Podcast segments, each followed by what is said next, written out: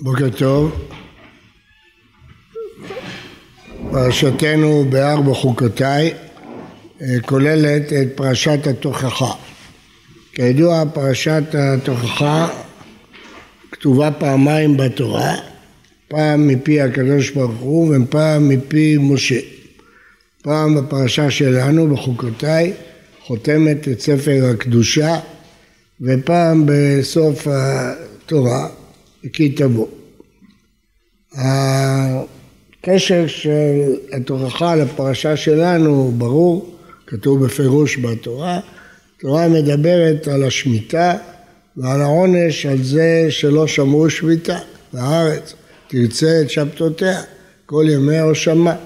כלומר כתוב פה שהעונש של הגלות היה ישירות על זה שלא שמרו את השמיטות בארץ ישראל ולא זו בלבד, אלא ששבעים השנה של הגלות מכוונים בדיוק כנגד השבעים שמיטות שהם לא שמרו, ולכן ברורה התוכחה של הגלות מן הארץ, שעיקרה ויסודה, שהארץ לא ניתנת להם במתנה בעלמא, אלא ניתנת להם במתנה, וניתן להם ארצות גויים. ועלי עמל לאומים ירעשו, בעבור ישמרו חוקיי, משפטי ינצורו הללויה. הקדוש ברוך הוא נתן לנו את ארץ ישראל, עמל לאומים ירעשו, לשם מטרה, שנהיה עם קדוש, ממלוכת כהנים וגוי קדוש. והתורה הזהירה שאם לא נשמור את התורה, לא תקיא הארץ אתכם, כאשר כעת הגוי לפניכם. זה מופיע בפרשת החרמות, זה מופיע בסוף פרשת קדושים. ולכן בספר הקדושה מתאימה מאוד פרשת התוכחה, שהיא מבשרת שהארץ לא סובלת עוברי עבירה. והארץ ניתנה לעם ישראל לא סתם כמתנה, אלא מתנה על מנת שינהלו בה חיי קודש. ואם הם לא עומדים בזה, אז הארץ מקיאה אותם כמו שהקיאה את הגוי אשר לפניהם. והתוכחה אה, לכן היא מתקשרת לכל פרשות הקדושה של ספר ויקרא ובעיקר לפרשת אה, השמיטה שהיא באמת אה, מבטאת בצורה הקיצונית ביותר שהארץ שייכת להשם, השמיטה והיובל, לא לעבוד את הארץ בשנה השביעית, להחזיר את הקרקעות ביובל, זה שיא הביטוי שהארץ שייכת לקדוש ברוך הוא והיא לא נתונה לנו אלא למטרה בעבור ישמרו חוקיו ומצוותיו ינצורו הללויה. עד כדי כך שהיו מבעלי התוספות שאמרו שלמרות שהם סוברים שיש מצוות יישוב ארץ ישראל כמו הרמב"ן אבל בכל זאת הם אמרו שכל זה בתנאי שאנשים שעולים לארץ ישראל שומרים מצוות התלויות בארץ אבל אם עולים לארץ ישראל ולא שומרים מצוות התלויות בארץ, יצא שכרו בהפסדו, כי בחוץ לארץ הם לא חייבים במצוות האלה, פה הם חייבים ועוברים עליהם. ולכן היו בעלי התוספות אמרו שזה הנימוק שהם לא עלו לארץ ישראל. התוכחה, אם כן, קשורה לעניין של המטרה של נתינת ארץ ישראל לעם ישראל. יש מטרה כדי שינהלו פה חיי קדושה. ולכאורה זאת המטרה של כתיבת פרשת התוכחה. אבל לעניות דעתי אפשר להסביר וגם להוכיח שיש מטרה אחרת, נוספת בכתיבת פרשת התוכחה. בפשטות זה איום ואזהרה לעם ישראל שיזהר, שידע מה עתיד לקרוא לו. אה, אבל אם כך, לא מובן למה התוכחה מתפרטת בפרטי פרטים, מה יהיה כל עונש ומה יקרה וכן הלאה וכן הלאה. אפשר לומר שוב, כדי להגדיל את האיום, כאשר מתוארים כל הפרטים הנוראים והאכזריים, זה מאיים על העם לא להיכשל ולא לאבד את ארץ ישראל. אבל אני רוצה להפניע, להציע לפניכם מטרה אחרת, והיא שכאשר באה הפורענות על ישראל בצורה קיצונית, כמו שהיה לנו בכמה תקופות בהיסטוריה היהודית ובשיאם גם בימים האלה של ל"ג בעומר, הרומאים שדיכאו את המרד של בר כוכבא הרגו מיליונים. אבל אה, גם כמובן בתקופות אחרות ושיאם בשואה האיומה באירופה. התגובה אחרי אירועים כאלה, גירוש ספרד, הפרעות באשכנז, של מסעי הצלב, הפרעות באוקראינה, השואה האיומה, יכולה להיות, יכולות להיות שתי תגובות. יכולה להיות תגובה של חזרה בתשובה. הנה, הקדוש ברוך הוא העניש אותנו, לא שמענו את האיום שלו, לא חזרנו בתשובה וכדומה. אבל יכולה להיות תגובה לגמרי הפוכה, כפי שראינו בעינינו, ועד היום אפשר לקרוא. יש רבים שהמסקנה שלהם מהשואה הייתה שאם ככה, עזב אלוקים את הארץ, או במילים הקשות שלהם חלילה, אין אלוהים. אם היה אלוקים, איך הוא נתן שדבר כזה יקרה? ולכן אה, לא מעט מכותבי תולדות השואה שהיו מאמינים ושומרי מצוות איבדו את אמונתם ואמרו הם לא יכולים להאמין עוד אחרי השואה האיומה קרה הרבה ביוצאי הונגריה שהייתה קהילה חזקה ומאמינה וכן הלאה אני אומר הונגריה דווקא כי אצלם זה בא הכל בבת אחת בהלם והקרה שרבים רבים מהם שהיו בקהילות מאוד מאוד חרדים לדבר השם עזבו את הכל. למה? כי אמרו אחרי כל מה שקרה הם לא מאמינים שיש השגחה, לא מאמינים שיש אלוקים בשמיים. גישה שנייה של אנשים אחרים שאומרים יש אלוקים אבל הוא עזב את עם ישראל, נטש אותו. עובדה שהנה הוא נטש את עם ישראל. אני חושב שזאת סיבה נוספת למה נכתבה התוכחה ונכתבה לפרטי פרטים עד הפרט הכי קשה אכלתם את בשר בלחם. למה? שכאשר יגיעו ימים קשים כאלה אנשים לא יגידו זאת הוכחה שאין אלוקים. מדוע? כי הרי זה כתוב בתורה. התורה אמרה שזה יקרה. זה לא דבר, אם זה לא היה כתוב בתורה לפרטי פרטים, היו אומרים הנה זו הוכחה שזה לא בא משמיים. אבל כאשר התורה פעמיים, גם בחוקותיי, גם בכתבו, פירטה לפרטי פרטים את העונשים הכבדים שהוטלו על עם ישראל, אז אנשים יבינו שכשקרה הדבר, זה לא שחלילה זה לא משמיים, זה כן משמיים. הרי אמרתי לכם, ירמיהו הנביא במדרש שלך אומר לישראל, אמרתי לכם, הרי אני אמרתי לכם שזה מה שעתיד לקרות. ומכאן גם סיבה שנייה. והיא תשובה לאלה שאומרים שהאלוקים עזב את עם ישראל. התורה גם כאן וגם בפרשת כי תבוא מדגישה שהתוכחות הקשות ביותר והגלות הקשה ביותר היא לא עזיבת עם ישראל חלילה. הפסוק אומר בצורה חריפה, אה ספר כריתות אשר שולחה עמכם בו. איפה הגט? איפה תראו לי את הגט? שאתם אומרים שהקדוש ברוך הוא נטש את עם ישראל. אין ספר כריתות אשר שולחה לכם. אין. הנביא יחזקאל אומר שישראל באותו הדור באו ואמרו הקדוש ברוך הוא עזב אותנו אנחנו עוזבים אותו גם כן גמרנו הברית הופרה. אומר להם הנביא העולה על רוחכם היו לא תהיה זה לא נכון פרשנות שלכם לאירועים לא נכונה ובאמת, גם בפרשת בחוקותיי וגם בפרשת כי תבוא, מודגש העניין שהתוכחה היא הסתר פנים, היא לא סילוק של הקדוש ברוך הוא מעם ישראל. איפה זה מובא בפרשתנו? בסוף התוכחה, אחרי כל הדברים הקשים, כתוב, ואף גם זאת, בהיותם בארץ אוהביהם, לא מאסתים ולא גאלתי וכלותיו, להפר בריתי איתם כי אני השם אלוהיהם. הפסוק אומר וזכרתי את בריתי יעקב, בריתי יצחק, בריתי אזכור, וארץ אזכור וכולי, והארץ תעזב מהם יען וביען משפטי מאסו את חוקותי גאלה נפשה. ואף גם זאת בהיותם בארץ אוהביהם לא מאסתים ולא גאלתים וכלותם להפר בריתי איתם כי אני השם אלוהים, זכרתי להם ברית ראשונים אשר הוצאתי אותם מארץ מצרים לעיני הגויים, להיות להם לאלוהים אני השם. אז אם כן, אה, בסוף התוכחה התורה מעידה שלא נחשוב חלילה שיש פה נטישה של עם ישראל. לא, אף גם זאת, למרות כל מה שקרה וכל מה שעשיתם, כל מה שנגזר עליכם, לא מאסתים ולא גאלתים לכלותם להפר בריתי איתם. ומה הראייה לזה? הראיה כתובה בפסוק, לא מאסתים ולא גלתים לכלותם. אילו באמת זו הייתה נטישה של עם ישראל, עם ישראל לא היה מתקיים בעולם. איזה עם היה יכול להחזיק מעמד אחרי כל כך הרבה גזרות ושמדות והגגות ופורעניות, אף עם בעולם לא היה מחזיק מעמד. אבל כתוב פה לא מאסתים עדים לכלותם. אילו הקדוש ברוך הוא היה חלילה נוטש את עם ישראל, כדברי הנוצרים, אז הוא היה מכלה אותם.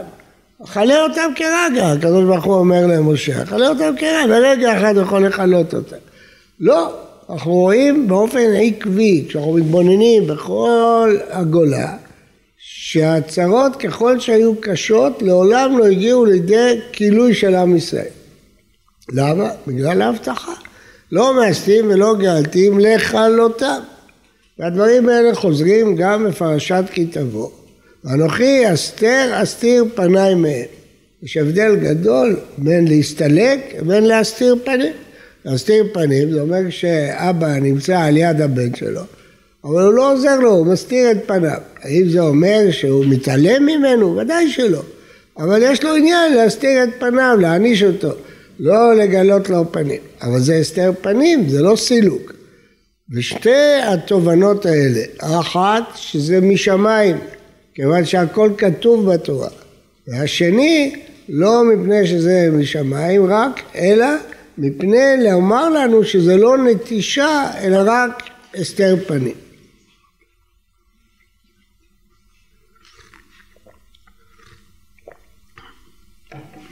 בספר שנכתב על האדמו"ר מקלויזנבורג הם מספרים שאחרי השואה כשהוא איבד את אשתו ואת 11 ילדיו הוא הגיע לאמריקה וקראו בתורה בפרשת חוקות, בחוקותיי, אז הבעל קורא קרא בלחש כמו שהמנהג, המסורת. אז הרבי אמר לו, לא, תקרא בקול, בקול רב, שכולם ישמעו. אמרנו את זה, אז שישמעו שזה היה כתוב בתורה, שישמעו שהקללות האלה היו כתובות. זה דבר שהתורה הזהירה ממנו, והוא קרא. אז בואי תקרא בקול, שישמעו, שידעו. הסיבה הזאת, שידעו שגם כשבאה תוכחה מהשמיים, וגם כשבאה תוכחה הקדוש ברוך הוא לא נטש את עמו ישראל, היא קריטית להמשך האמונה בזמן הגלות, כדי שעם ישראל ימשיך ויאמין בהשם, גם לאורך הגלות. נתבונן מה הנימוק לדבר הזה. הרי לפני זה התורה מעריכה להגיד שבגלל שישראל הפרו את הברית עם השם, אז השם הפר את בריתו איתם. אז מדוע, ואף גם זאת בהיותם בארץ אויביהם לא מאסתים ולא גאלתים לכלותם, להפר בריתי איתם? מה הנימוק שהתורה נותנת לזה? אם באמת יש פה הפרת הברית ועונש כל כך כבד, אז מדוע לא ראינו שעם ישראל יכלה? מדוע? מה הסיבה? אז יש נימוק אחד שכתוב פה, זכרתי להם ברית ראשונים אשר הוצאתי אותם מארץ מצרים לעיני הגויים להיות להם לאלוהים אני השם. למה כתוב פה לעיני הגויים? זכרתי את בריתי אשר הוצאתי אותם מארץ מצרים, מה פירוש לעיני הגויים? אומר הרמב"ן שזה הנימוק. כיוון שגאולת ישראל ממצרים הייתה לעיני הגויים, אם עם ישראל יכלה, יש פה חילול שם שמיים. הקדוש ברוך הוא לעיני כל העולם בפרהסיה לקח את עם ישראל להיות לו לעם, אם הוא יכלה אותם יש פה חילול שם שמיים. ועל הבסיס הזה משה רבנו התפלל בחטאים הגדולים של עם ישראל בעגל וברגלים, שיהיה פה חילול השם. למה יאמרו מצרים? לאמור ברעה הוציאם להרוג אותם מהרים. על הבסיס הזה כמעט כתוב כל ספר יחזקאל. כל ספר יחזקאל בונה על זה שזה חילול שם השם, לא למענכם אני עושה, למעני, הקדוש ברוך הוא עושה למען שמו, שלא יתחלל שמו. והרמב"ן כל זה כתוב בשתי המילים הללו, שהוצאתי אתכם, אותם מארץ מצרים לעיני הגויים. מה פשר ההדגשה לעיני הגויים? שממילא חלילה יכול להיווצר פה חילול השם, ולכן לא מאסתים ולא גאלתים לכלותם. אבל יש פה עוד נימוק. כי אני השם אלוהיהם, זה חוזר פעמיים, אני השם, כי אני השם אלוהיהם, מה פירוש כי אני השם אלוהיהם? הזוהר הקדוש מפרש פירוש אחר, לא בגלל בעיית חילול שם שמיים, אלא כי אני השם אלוהיהם. אומר הזוהר, וכי יש מלך בלא מטרונה, וכי יש מלך בלא כיסא, זאת אומרת, עם ישראל הוא הכיסא של הקדוש ברוך הוא בעולם. איך המלכות של השם מופיעה בעולם? על ידי עם ישראל. שלמה כתוב, וישב על כיסא השם. הוא יושב על כיסא השם, המלכות של השם מתגלה בעם ישראל. ולכן, חלילה אם עם ישראל יכלה, איך תתגלה מלכות השם? אפילו כשיש גלות כתוב אין השם שלם ואין הכיסא שלם. יש פגם כאילו בהופעת השם בעולם, כאילו כי השם כמובן שום דבר לא פוגם בו, אבל בהופעה שלו, בעולם, ההופעה נפגמת. הכיסא לא שלם. לכן אומר הפסוק לא מאסתים ולא געתים לכלותם להפר בריתי איתם מה הנימוק לפי הזרוע כי אני השם אלוהים וכיוון שהשם הוא נצחי וכמובן שיופיע לעולם אז גם הכיסא מוכרח להופיע לעולם. ולכן לא יכול להיות שעם ישראל יגלה אלא תאמרו. הוא לא יכול להחליף אותם ולקחת עם אחר. אז יש הבטחה מפורשת שהקדוש ברוך הוא הבטיח את השם האמרת היום והשם האמירך היום. עם ישראל הבטיח שהוא לא יחליף את הקדוש ברוך הוא באל אחר והקדוש ברוך הוא הבטיח שהוא לא יחליף את עם ישראל באומה אחרת. לכן כשהשם אומר למשה שהוא יכלה את עם ישראל הוא לא אומר לו אני אחליף אותם בעם אחר אלא הוא אומר אותך אני אעשה ממך עם ישראל חדש אז הוא לא מפר את הברית יהיה עם ישראל ממשה, לא יכלה אותם. אומר לו משה, אני לא רוצה, אם אין מחן עיניו מספריך, הוא אומר, אני לא מוכן. כיוון שהוא לא מוכן, לא ייתכן שעם ישראל יכלה. כי אם עם ישראל יכלה, איך הופעת השם בעולם תהיה? להחליף בעם אחר, נשבע שהוא לא יחליף אותם. אז איך תופיע השם? אומר הזרוע, זה הנימוק. לא מאסתים ולא געתים לכלותם, כי אני השם אלוהים. וכיוון שהשם הוא נצחי, אז אכן עם ישראל יופיע. הדבר הזה כמעט מפורש במגילת איכה, בסוף המגילה נאמר, אתה השם לעולם תשב, כיסאך לדור ודור. למה לנצח תשכחנו? תעזבנו לאורך ימים. אתה השם לעולם תשב. ברור שהקדוש ברוך הוא הופעתו תגלה בעולם. אז כיסאך לדור ודור, אז גם כיסא השם בעולם, שזה עם ישראל, גם הוא מוכרח להיות נצחי. כי אם עם ישראל יכלה, במה הקדוש ברוך הוא יופיע בעולם? באיזה כיסא המלך יישב? אתה השם לעולם תשב, אבל כיסאך לדור ודור. למה לנצח תשכחנו, תעזבנו, למה זה לוקח כל כך הרבה זמן? זה מה שמתלונן המקונן. אבל ברור שבסופו של דבר, הקדוש ברוך הוא צריך לשבת על כיסא המלך, ולכן אה, אומר הזוהר, כי אני השם אלוהים, מוכרח להיות שעם ישראל אה, לא יכלה. לכאורה יש סתירה בין הפסוק הזה לפסוק שמסיים את מגילת איכה. מגילת איכה מסתיימת כי אם מאוס ועשתנו, קצבת עלינו עד מאוד. אז כתוב מאוס ועשתנו, ופה כתוב לא מעשתים ולא גאלתי וכלותם. אז למה שם כתוב כי מאוס ועשתנו? אז הבאתי לכם פעם שבמדרש רבה רבי יוחנן אומר אם מאיסה לצוואר, אם קציפה אי צוואר. אם בעל מואס באשתו, אין סיכוי לנישואים האלה. גם אם אין ריב ואין כלום, אם הוא מואס בה, אין סיכוי. אבל קציפה היא צבא. אם יש כעס, כעס גדול, יש סיכוי לנישואים. יחלוף, הכעס יחלוף, הקצף על המים חולף. אז אומר, מה הפירוש? אז לפי עניות דעתי, לא ראיתי את זה, אני חושב שזה הפשט, שרבי יוחנן מפרש את הפסוק עם סימן שאלה. כי אם העוס ועשתנו, האם כל מה שקרה לנו מעיד שמאסת בנו? לא, קצבת עלינו עד מאוד. זה קצב, קצב גדול, שהוא יעבור, אבל זה לא בעיסה חלילה, כי כתוב לא מאסתים, זה מה שהוא אומר. כי אם העוז מאסתה לי, האם מאסת אותנו? לא, כעסת, קצבת עלינו עד מאוד. ולכן הפסוק שם תואם את הפסוק פה. זה קצב גדול, זה הסתר פנים נורא, שהתוצאות שלו אנחנו ראינו בעינינו. אבל זה לא מאיסה, זה לא נטישה של עם ישראל. זה קצף גדול שהוא עתיד לחלוף, וכיוון שהשם צריך להופיע לעולם, אז גם כיסא השם צריך להופיע לעולם. המדרש מביא לזה משל נפלא.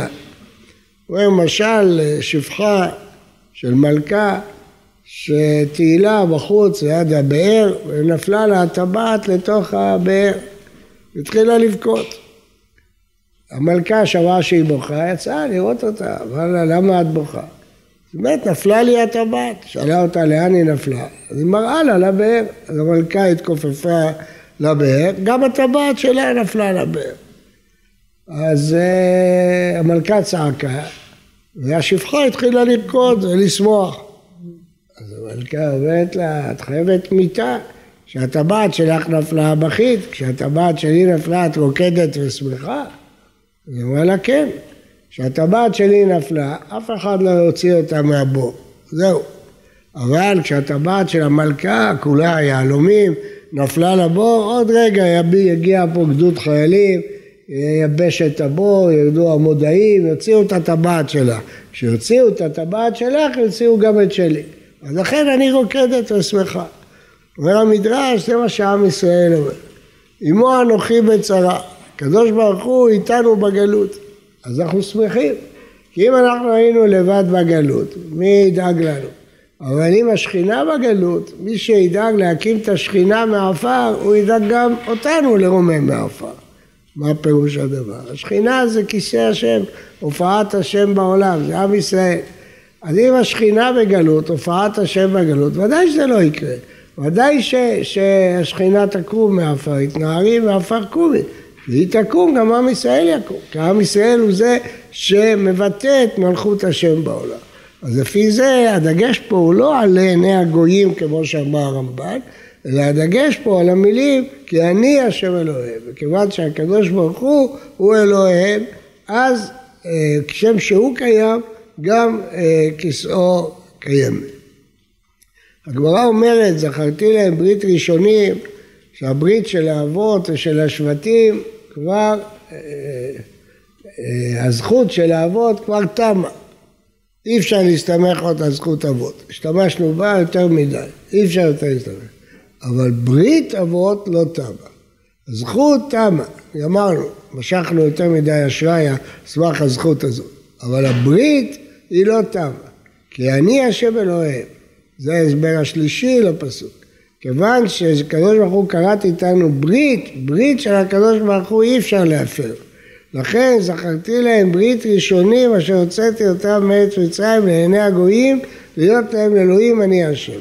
למרות שכתוב בירמיהו שהקדוש ברוך הוא יכרות איתנו ברית חדשה, על זה הסתמכו הנוצרים, אז כמובן לא הכוונה ברית במקום הברית הקודמת. ברית חדשה הכוונה שהקדוש ברוך הוא יחדש את הברית, יראה שהברית שהוא כרת בסיני עדיין מתקיימת ומתחדשת אה, גם לעתיד לבוא.